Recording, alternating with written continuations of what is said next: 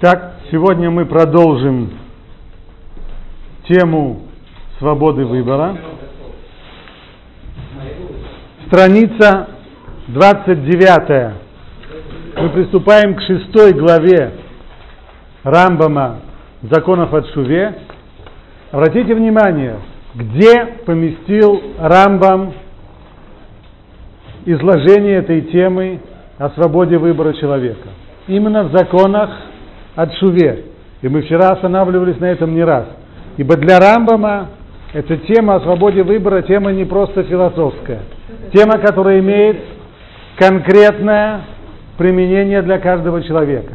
Если выборы сегодня в наших руках, это не означает только то, что мы могли бы не делать плохо. Это означает, что даже если мы сделали плохо, мы еще можем исправить. Например, мы начали сегодня лекцию, не выключив мобильный телефон. Это было плохо. Но у нас есть возможность это исправить. И сегодня. Так как есть свобода выбора, мы каждый выберем, сделать это или нет. Абсолютно верно. Абсолютно верно. Вот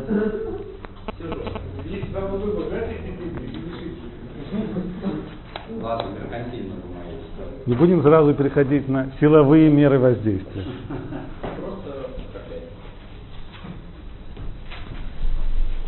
Итак, шестая глава. Торе есть много высказываний, которые, казалось бы, противоречат сформулированному выше принципу.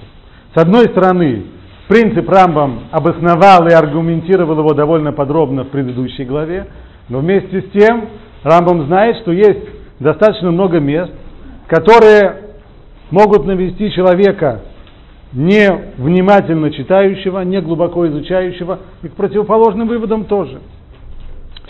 Это вводит в заблуждение многих людей, внушая мысль, что Творец решает за человека, будет ли тот поступать хорошо или дурно, и что человек не властен сделать выбор по своей воле. Я объясню тебе важный принцип, на основании которого ты сможешь понять, как истолковать эти высказывания. То есть Рамбам не начинает с того, чтобы сразу бы объяснять каждое высказывание конкретно, а прежде всего главный принцип. Если отдельный человек, 29 страница, Третья строчка, шестая глава. 29 для этого надо было принести листочки со вчерашнего дня. А как же? А как же?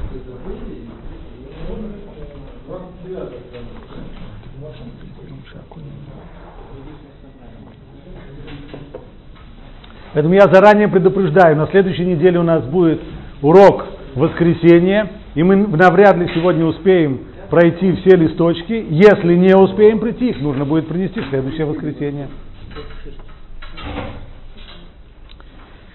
Итак, если отдельный человек или население целой страны согрешили, и грех был совершен по доброй воле, как мы объяснили выше, то есть никто человека, никто не вставлял ему электроды для того, чтобы заставить его согрешить. Если он согрешил, это было его решение. Ну так они заслуживают наказания. Снова мы объяснили, если человек свободен в своем выборе, значит есть ответственность за поступки. И Творец решает, как их следует наказать. Бывает, что грешника наказывают в этом мире, лишая его, лишая его имущества или посылая страдания ему, или его маленьким детям, ибо неразумные дети, которые еще не достигли возраста, когда они обязаны исполнять заповеди, являются как бы собственностью отца. А закон «каждый за свой грех умрет» применяется только по отношению к взрослым людям. Есть грехи наказания, за которых постигает человека в грядущем мире, а в этом мире он как раз наслаждается благополучием. Есть грехи, за которые человека наказывают и в этом мире, и в грядущем. Все возможности. Когда человек согрешил, сделал какую-то гадость и сделал это по своему выбору, он несет за это ответственность, и тогда санкции могут быть самые возможные. Могут быть в этом мире, могут быть в грядущем мире, а могут быть и такие, есть и такие особо выдающиеся поступки, за которые человек получает и в этом мире, и в следующем. Но есть определенный вид поступков особый. Продолжает дальше Рамбам. Сказанное верно в том случае, когда не было раскаяния. То есть, если человек не раскаялся и не исправил своего поступка, тогда должна быть санкция. Если же человек раскаялся в своих грехах, то раскаяние служит щитом, защищающим его от наказания. То есть чува, раскаяние, это всегда альтернатива санкции. Ибо санкция сама по себе не наказание для того, чтобы отомстить человеку. Ах, ты сделал такую гадость, получай по голове. Назначение наказания это прежде всего исправление того вреда и того ущерба, который нанес человек самому себе, своей собственной душе. И наказание служит здесь способом исправления. Но есть другой способ исправления. Это чува.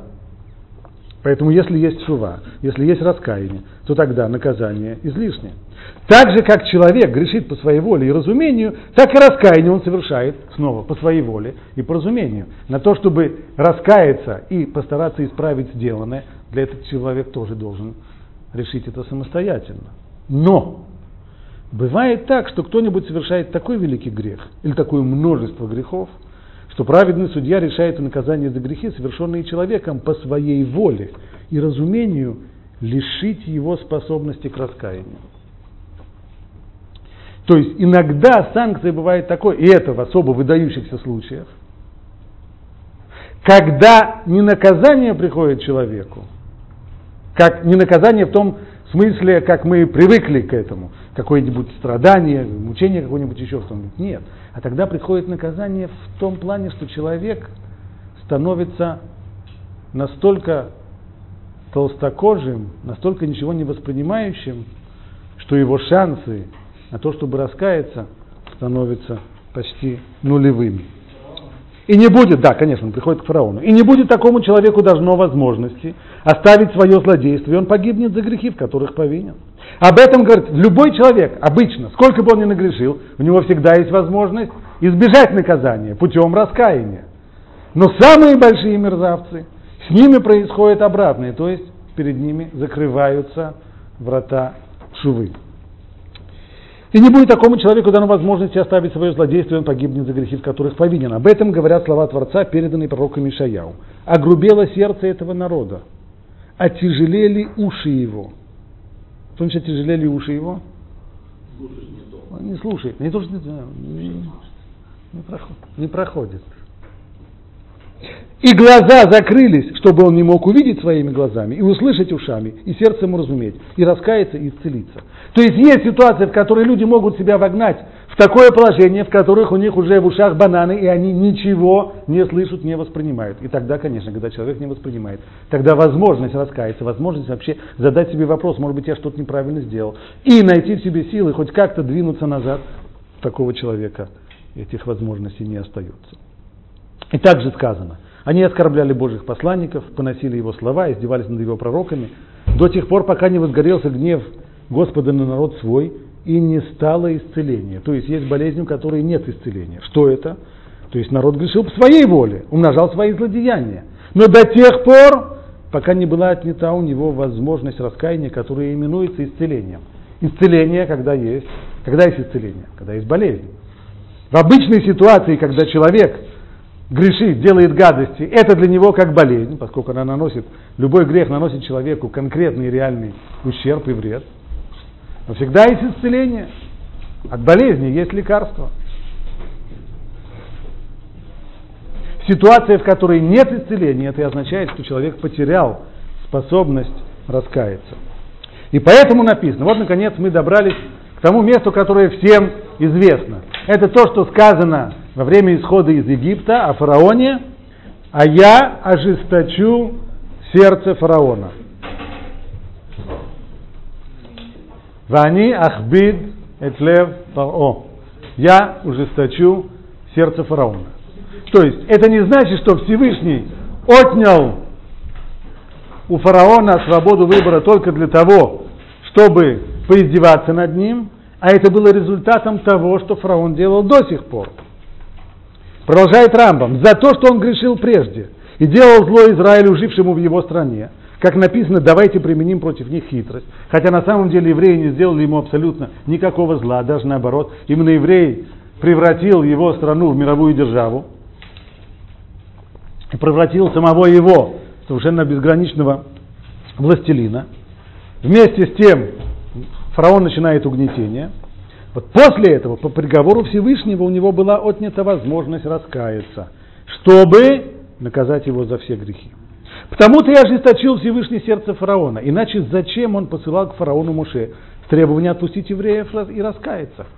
Если смысл был другой, если это не результат того, что фараон раньше делал, если это наказание, то зачем тогда нужно было посылать к нему Моше? Зачем нужно было устраивать весь этот спектакль?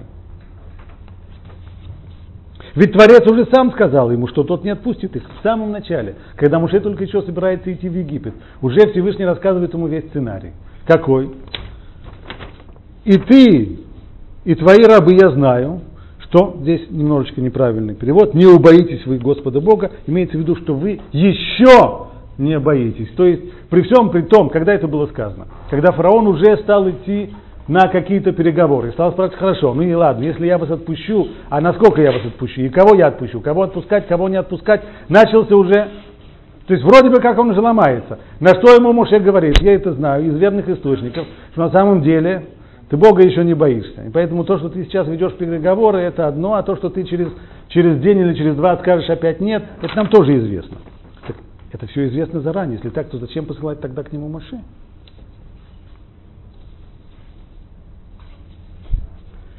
Сказано еще, и ради этого я дал тебе выстоять, чтобы показать тебе мое могущество и чтобы прославить свое имя по всей земле. То есть Всевышний сделал это для того, чтобы все обитатели мира узнали, что если Творец пожелает лишить человека раскаяния, тот не сможет раскаяться и погибнет за свои злодеяния, которые совершил прежде. То есть одна из идей вот всего этого сценария, который разворачивается в диалоге между Муше и между фараоном, и то, что у фараона в конце концов отнимается свобода выбора, и именно это наказание, которое постигает его, а не какое-то другое, это прежде всего для того, чтобы и всем людям оповестить, что есть такая возможность, что человек в результате грехов может загнать себя сам в угол, из которого сам уже не сможет выйти. Так и Сихон За грехи его была отнята у него возможность раскаяться, как сказано, ибо укрепил Господь Бог твой дух его и ожесточил его сердце. О чем здесь идет речь? Сихон, царь Мурейцев, которому Моше послал своих послов с предложением, ну, может быть, не самым интересным, но все-таки можно было его выслушать. Он просил, чтобы царь Сихон дал возможность еврейскому народу пройти через его территорию. Обещали ему не тронуть, что называется, у нас нет к вам никаких территориальных претензий, ничего не хотим, за все будем платить. Еду будем у вас покупать, воду будем у вас покупать, хотя у нас своя вода есть, нет проблем. Все будем у вас покупать, только дайте пройти. По идее, можно было, по крайней мере, бизнес можно было на этом сделать. Можно. Хотя понятно, в общем-то, когда чужая армия просит вас э, дать ей возможность пройти через вашу территорию, не самое приятное, мягко говоря, не самое приятное событие в жизни страны. Это ясно. Но если обещают заплатить, если обещают все, все возможные ущербы полностью покрыть. Можно было на это пойти? Можно. Почему же он на это не пошел? Тора говорит, ибо укрепил Господь Бог дух его и расточил его сердце. А почему? Отняли у него свободу выбора? Да. Но это был результат всей его предыдущей жизни. Это было ему наказание. Так и ханаанеяне. Когда уже прошли через Сихона, для чего нужно было пройти через страну Сихона? Для того, чтобы войти в страну Израиля, в Израиль. В ней живет семь народов кнаанейских, по отношению к которым совершенно четкая заповедь. Жить с ними вместе в святой стране нельзя. Это невозможно. Они должны очистить территорию.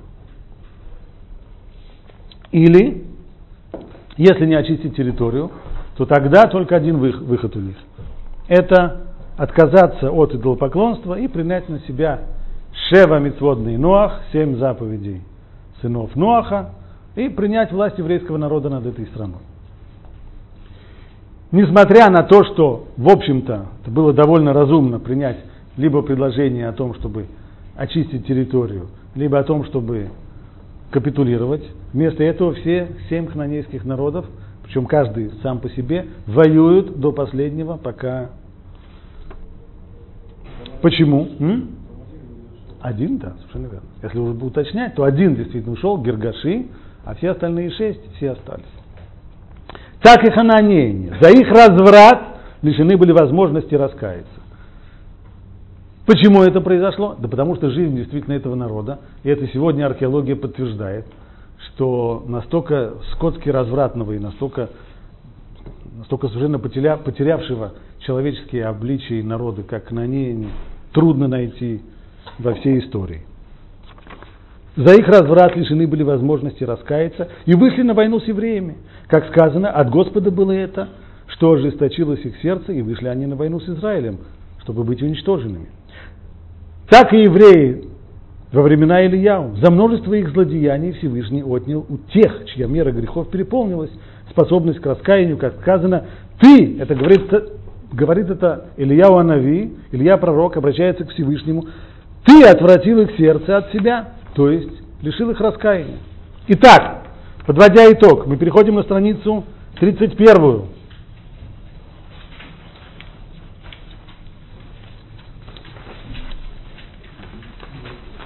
Итак, Бог не заставлял фараона делать зло евреям и Сихона грешить.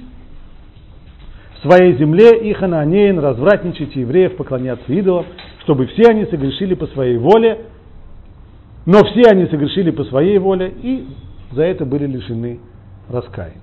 Ну, это одна проблема, которую Рамбам здесь разрешает, те места в Торе, в которых видно, что Всевышний отнимает у человека свободу выбора, говорит Рамбам, да, действительно, такое может быть, но это само наказание за грехи, которые человек первоначально делал сам по своему выбору. Я перехожу сразу к пятой Аллахе, пропускаю четвертую, прочитайте ее сами. Ну, а что означают слова Давида? Добрый, справедлив Господь, поэтому укажет он грешникам пусть истинный. Поведет он смиренных дорогой справедливости, научит кротких своему пути. О, вроде бы получается здесь, что Всевышний праведных и смиренных людей подталкивает на правильный путь. То есть есть у него здесь селекция. Люди, которые нехорошие, они, ну их, а те, которые свои, приличные, их подталкивают на путь истины. Что получается? Опять же, а где же свобода? Смысл их в том, не в том, что Всевышний кого-то подталкивает на путь истины. Нет. Смысл только в том, что Всевышний пошлет к ним пророков, которые будут учить их путям Всевышнего и побуждать к раскаянию. Но свобода выбора, слушать пророка или нет, она же у человека всегда останется. Будет Всевышний помогать людям? Да, будет. Как? Пошлет им людей, которые смогут их научить. А может, пошлет их людей, которые могут им показать. Вот туда надо идти. А дальше? А дальше я сам буду решать, пойти мне действительно туда или нет а также в том, что придаст смиренным сил, чтобы учиться и постигать. Есть еще одна помощь. Рамбам здесь иллюстрирует известный принцип, который высказан в Талмуде. Говорит, говорится в Талмуде от имени Ришлакиша, Аба, тот, кто, человек, который хочет загрязниться, перед ним все открыто. Подхин лефанав. Все перед ним открыто. То есть хочешь идти в грязь, грязь вот она, прямо и налево, все. Все открыто. Никто не будет тебя держать за руки, чтобы ты в грязь не залез. А Бали Таэр, но тот, кто хочет очиститься, Мисаин Беядо, тому помогают. Есть помощь. Человеку, который хочет лезть в грязь, ему не помогают. Всевышний не будет его подталкивать. Это нет. Но с другой стороны, все открыто. Удерживать тоже никто не будет. Специально рассыпать тебе по дороге арбузные корки, чтобы ты поскользнулся и не добежал до того места, куда не нужно, это нет. Все будет автобус вовремя подойдет, и все, все, все будет нормально. Мальчик, извините, а вот разве нет такой идеи, что, что кида помогает, что если человек э, стремление зло, из этой хабет для порог? Нет, это, да, здесь это не помогает. Здесь это мы говорим, нет. Это здесь другой. То, что по поводу фараона, это наказание уже за те грехи, которые он уже сделал, когда у него отнимается возможность раскаяния. Но когда человек еще ничего не согрешил, он только хочет, хочет сделать гадость. Вот Но здесь вот... Знает, тогда ему помогают. Если он уже делает этот грех, тогда... Не, не, не. Даже если он уже... Нет. Когда человек уже начинает, то тогда ему помогать особо не надо. Он уже, оно уже само идет.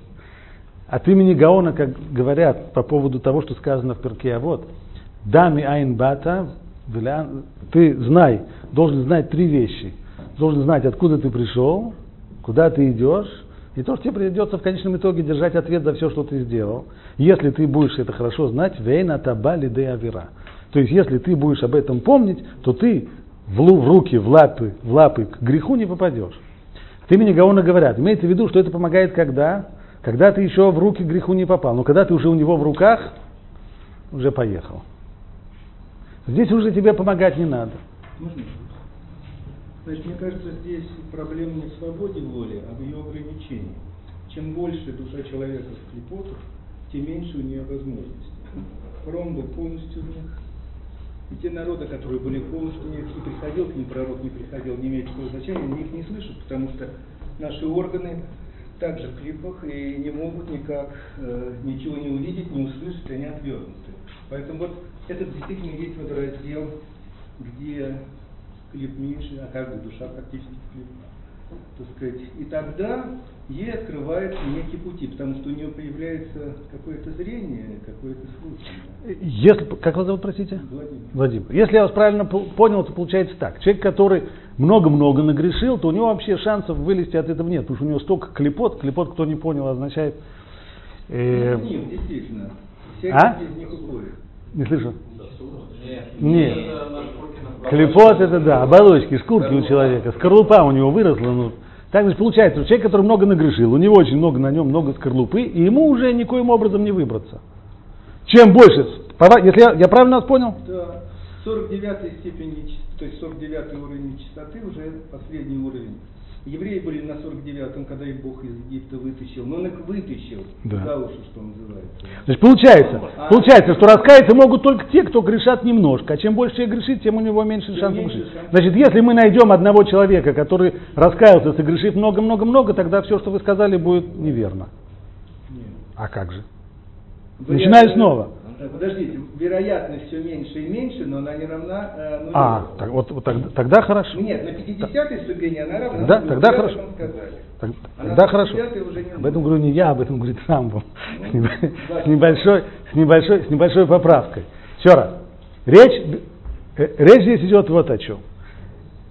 Сколько бы человек не грешил, и сколько бы он не уходил, пока у него не отнимается свобода выбора, возможность его выбора остается. Рамбам здесь утверждает, что то, что у человека уходит свобода выбора, это не естественный процесс, а это санкция, которую Всевышний применяет как наказание по отношению к человеку. То есть здесь нет такого природного процесса.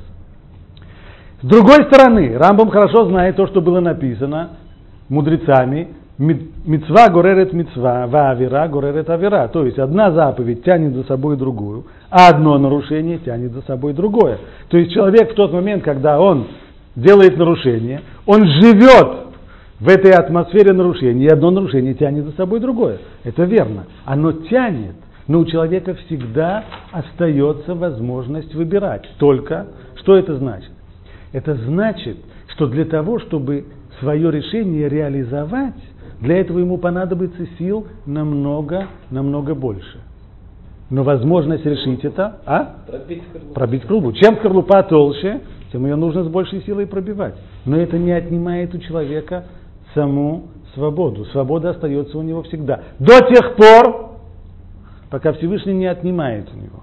Кстати, Рамбам здесь это само, сам- само по себе любопытно. Рамбам не объясняет, а каким образом могут отнять у человека свободу выбора. То есть, означает ли это, что Всевышний вмешивается в ход решений человека, или по-другому, и как понять само это выражение их бадете от либо, то есть буквально это означает отяжелить сердце человека. Почему это отяжелить? Если сердце здесь как, как метафора э, человеческого разума, который должен решить, сделать ему так или сделать так, то почему здесь пользуется Тора именно глаголом кавед, от слова тяжеление, утяжеление? Почему именно отяжеление?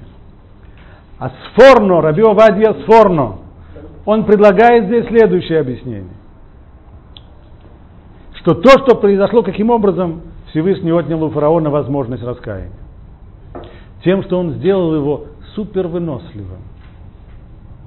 В тот момент, когда на него оказывалось давление, а любой человек, если на него давят, то, безусловно, человек, например, тот, кто уже достаточно много нагрешил, и у него достаточно серьезная скорлупа, и в ушах у него бананы, и он ничего не слышит. Да. Но если его по голове стукнуть хорошо-хорошо,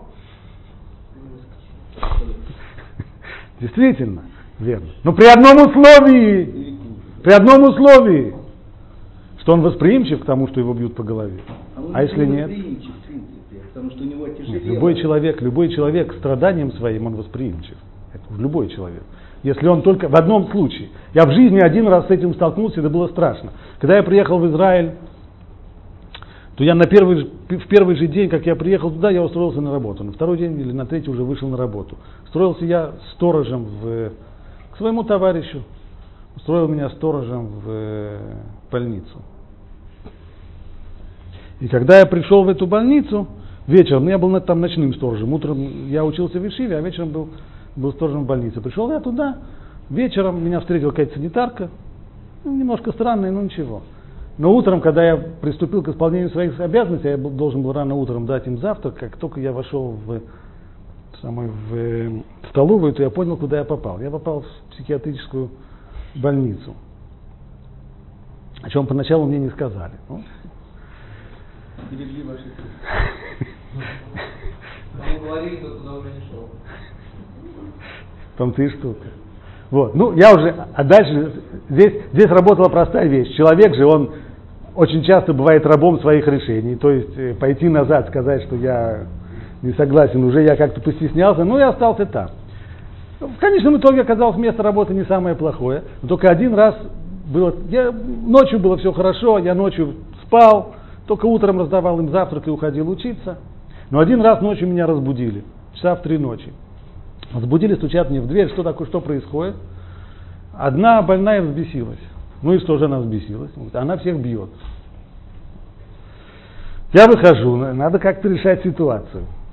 Подхожу, мне показывают ее, она действительно немножко в таком э, бесноватом состоянии. Ну, а что, а с ней можно сделать? Как, как ее успокоить? Она ничего не слушает. Тут я вспомнил рассказы приятелей, которые учились э, в медицинском институте, которые немножко подрабатывали санитары, они мне когда-то рассказывают, что единственный, возможно, единственный способ, которым санитары работают в этом случае, просто бьют. Есть, ну, надо, очевидно, ее ударить. Я подошел, набрал полные легкие воздуха, досчитал до трех и ее стукнул. Вот здесь мне стало страшно. Потому что, хотя я ее стукнул сильно, на нее это не произвело никакого впечатления. Никакого, не воспринимает. Она была настолько бесноватая, что хоть ее бей, хоть ничего, абсолютно ничего. И вот здесь вот, почему был ужас? Потому что я не знал дальше, что, что с ним можно делать. Но если даже стукнув ее сильно-сильно, невозможно ее усмирить, привести, в то что, то что можно делать? Ужас. Но пока человек, как бы он ни грешил, пока человек не отнята у него свобода воли, он, по крайней мере, страдания свои. Может, если вы попытаетесь его уговорить и сказать, что, что он плохо себя ведет, и он поступает неправильно, так он вас слушать не будет, конечно. Но если его хорошо-хорошо стукнет по голове, фу, еще как. Что мудрецы говорят, что крупнейший из злодеев еврейского народа, царь Минаше, который царствовал десятки лет и употребил всю свою колоссальную власть, которая у него была, на систематическое внедрение идолопоклонства и на искоренение Торы в своем государстве. Но у него была проблема на внешнеполитическом э, фронте. Внутри ему никто не, не мог оказать сопротивление, но на внешнеполитическом фронте у него была проблема. И в конечном итоге ассирийцы его взяли в плен. Взяли в плен, начали его мучить, посадили его со всякими садистскими подробностями, посадили его в какой-то такой медный, медный колпак, стали его подогревать немножко снизу. Ну и он, больно, естественно, больно, стал, стал просить, чтобы его спасли. Кого стал просить? Ну, начал вспоминать всех идолов, которым он когда-то молился. И этому, и этому, и этому, и этому, и этому. Ни- ни- ничего. В конечном итоге вспомнил, о, когда меня папа, помню, грамоте учил, он мне еще говорил, читал мне посук из Торы, что когда тебе будет плохо и когда тебе будет больно, то ты к Богу взовешь, и он тебя спасет. Вот, говорит, сейчас мы и проверим. Если спасет, значит действительно да. Если нет, значит все вранье. То есть, когда припечет и когда больно станет, то самый заядлый язычник, самый какой не есть, даже такой, как Минаше, и тоже вспомнит, что на самом-то деле где-то там оно что-то есть. Конечно, очевидно. Вне всякого сомнения. Но то, что произошло с фараоном, у него отняли эту возможность. Каким образом у него отняли возможность, объясняет Сфорно? Всевышний вмешался ему в ход мысли и направил у него мысли другим путем? Нет, просто сделал его очень выносливым. Его били, а ему не было больно. Не было больно. Когда не больно, он продолжает дальше. А то, что вы сказали слово КВ, это печень? Нет. это уже, это уже отдельная история, что слово кавет действительно печень, но происходит это от глагола кават, что означает утяжелять. Так вот, когда сердце проваливается в печень, то, естественно, есть отяжеление, поэтому ничего оно не услышит. Нет, это вопрос очень серьезный. Да. С какой? После, после того, как я немножко пришел в себя, я решил, что единственная возможность это попытаться ее затолкать в какую-нибудь комнату и запереть там. Но и дальнейшие усилия были направлены на то, чтобы ее затолкать. Какие лекарства? Это была больница, не просто психиатрическая, она еще была гериатрическая. То есть там людей не лечили, а содержали. Вот и все. Там лекарства. Да, да, да. То есть медсестер никого не остается надо? Какие медсестры, конечно. Никого не было. Ник- Никого не было. Это, была, это была частная, это частная была больница, которая получает от государства плату за содержание. Нет, там утром там приходила сестра, утром был, был репу и байсук, называется трудотерапия, еще какие-то вещи. Они даже выставки делали, вышивание, кройки, шитья и так далее. А вечером был только один сторож. Был ваш покорный слуга. Продолжаем дальше. Пятый, это пятая Аллаха. Значит, если есть помощь, мы сказали, в этом, в этом разница. То есть, когда человек собирается пачкаться, ему не мешают. Всевышний не препятствует человеку запачкаться. Хочешь пачкаться, пожалуйста. Тот, кто собирается чиститься, ему помогают. Потому что самому вычиститься не получится. Известный очень гмара в Миноход объясняет посук Кибека Шем Цуруламим, то есть двумя буквами своего имени Всевышний создал мир. Какими двумя буквами? Буква Юд первая и вторая буква Эй. Цуруламим создал миры. Что значит создал миры? Объясняет Талмуд. Мир этот и мир грядущий. Ну, две буквы, два мира, наверное, есть связь. Да, отвечает Талмуд. Тогда о какой буквой создан мир грядущий, о какой буквой создан мир этот? Отвечает Талмуд, наш этот мир создан буквой Хей, то есть его, его суть передается этой буквой. Почему? Объясняет Талмуд следующим образом. Что представляет собой эта буква? Она выглядит как беседка, но только беседка, которая с трех сторон она закрыта, а с четвертой стороны полностью открыта. Почему именно так? А это тот принцип, который мы сказали. Кто собирается уходить, дверь открыта. Хочешь уходить, никто тебя не будет держать. Хочешь грешить, хочешь увести себя из этого мира, все открыто. Что значит недоделанность с одной стороны? Просто задача, а почему тогда здесь открыто? Отвечает Талмуд, чтобы мог человек вернуться. Спрашивает Талмуд, погодите, но если вернуться, можно же обратно сюда. Э, не получится. Не получится. Не потому, что там встречное движение. Человек не сможет уйти тем же путем, которым, вернуться тем же путем, которым он ушел. Поэтому нужен дополнительный вход. Нет, как Рамов говорит, что в следующий раз ты, там согрешил, в следующий раз такая же ситуация, не согрешишь, это будет чува. То есть, соответственно, то же самое. Но для того, чтобы... Это означает... Нет, Рамбам там говорит только вот о чем. Как знать человеку, что он уже на самом деле полностью исправил? Это значит, что если он оказался в той же ситуации, он не согрешил. Но вот именно это, оказавшись в той же ситуации и не согрешив, если человек не сделал каких-то обходных маневров, у него нет шансов. Он опять он опять идет, он опять катится. Поэтому человеку необходимы обходные маневры. То есть должна быть обязательно помощь Всевышнего для того, чтобы человек смог вернуться. Потому что в тот момент, когда он, это, это то, что, то, что Владимир сказал раньше, потому что в тот момент, когда человек врастает в грех, так это как в болото. Но засасывает, засасывает, засасывает, засасывает, засасывает. И вылезать оттуда. Спрашивает Талмуд, а почему у буквы Э здесь есть венчик? А это чтобы сказать, что когда человек делает шуву, и раскаивается и возвращается, то ему дают венец, корону. Так? И это то, что сказано в другом месте, что там, где стоят болей шува, там, где стоят люди раскаявшиеся, там большие праведники не стоят. Почему? Да потому что, приведу простой пример. Если вы едете на машине и не заметили, съехали на обочину и одним колесом влезли, обочина была мягкая, забуксовали. Необходимо оттуда выехать. Для того, чтобы выехать, нужно достаточно большое усилие развить. Но в тот момент, как после определенного времени буксования вам удается наконец выехать, что происходит дальше? Когда машина оказалась здесь, вот и пытается выехать. Когда она выезжает, то она выезжает сюда с очень большой силой. Почему? Потому что здесь было большое сопротивление, необходимо было его преодолеть. Затем колесо попало уже на асфальт, здесь уже такого сопротивления нет, а сила-то остается, и с этой силой так часто бывают и аварии, когда машина, забуксовавшая, вылетает просто на вторую сторону, на вторую сторону дороги. То же самое и здесь. Грешник сам вылезти не может. Необходимо ему помочь. Для того, чтобы помочь, ему дается сила, ему протягивают руку, его вытягивают, вытягивают, вытягивают. Но в тот момент, когда он уже вылез из этого, уже залетает как метеор. Может войти в новый грех, только с другой стороны. Не, не в новый грех. Не, не, не, не, не, не, не, не, не, не. Потом снизу идет, Нет. потом сверху. Нет. Кстати, почему Когда не нет? зацепит. Почему нет? Гордыня по поводу того, что ну, делать для чего?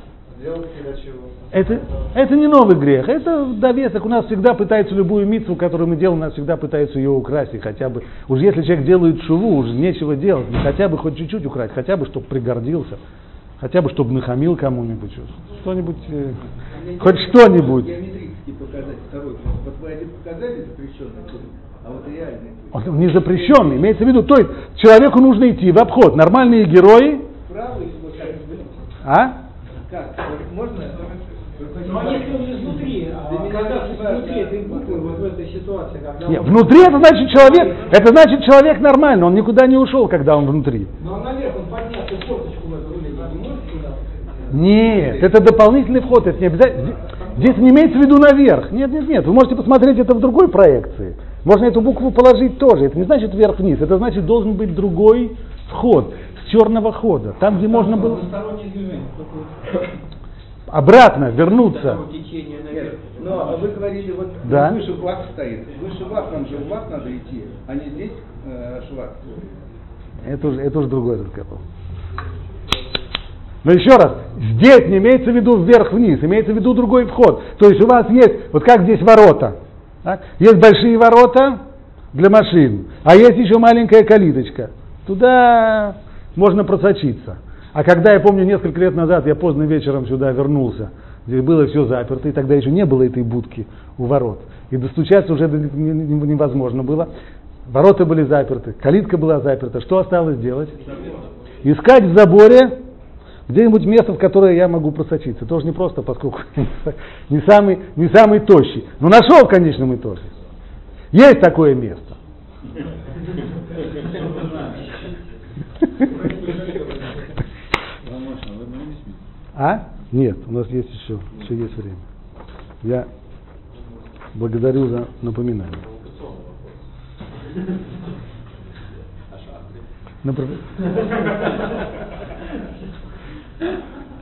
А вот теперь самое важное. Слушайте внимательно.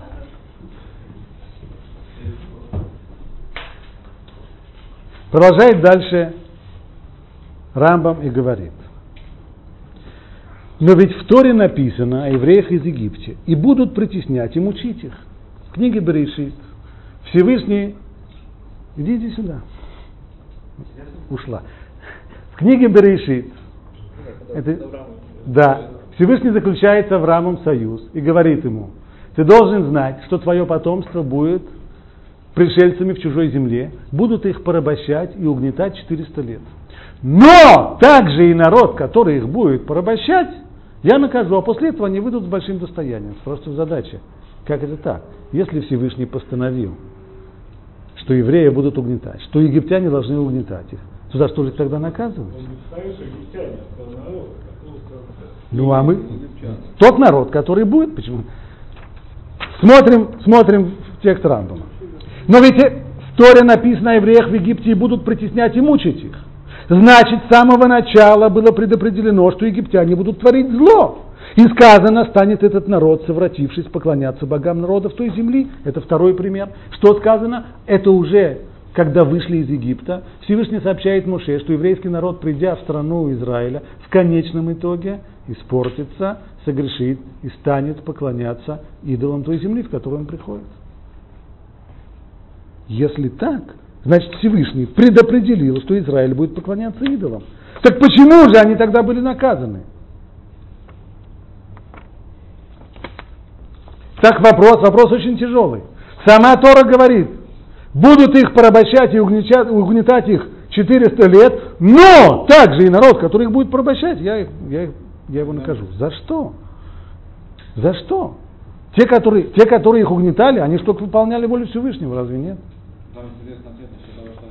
э, Сейчас будем разбирать все подробно. Прежде всего, ответ самого Рамбама. Пишет Рамбам так. Потому что не было предопределено для каждого человека в отдельности, что он будет грешить. Есть народ. А кто из них возьмет на себя эту должность быть топором в руках у проведения, это уже выбор свободный каждого человека. А если свободный выбор каждого человека, он несет за него всю ответственность. И каждый из этого поклонников, если бы не хотел, не стал бы служить идолам. Творец лишь рассказал Моше о ходе истории в целом. К примеру, если бы было сказано, среди такого народа будут праведники и грешники. Такое предвидение. Ну, не может из этого сказать грешник, а я вынужден был грешником, раз Творец сказал Муше, что среди Израиля будут грешники. Поэтому я просто...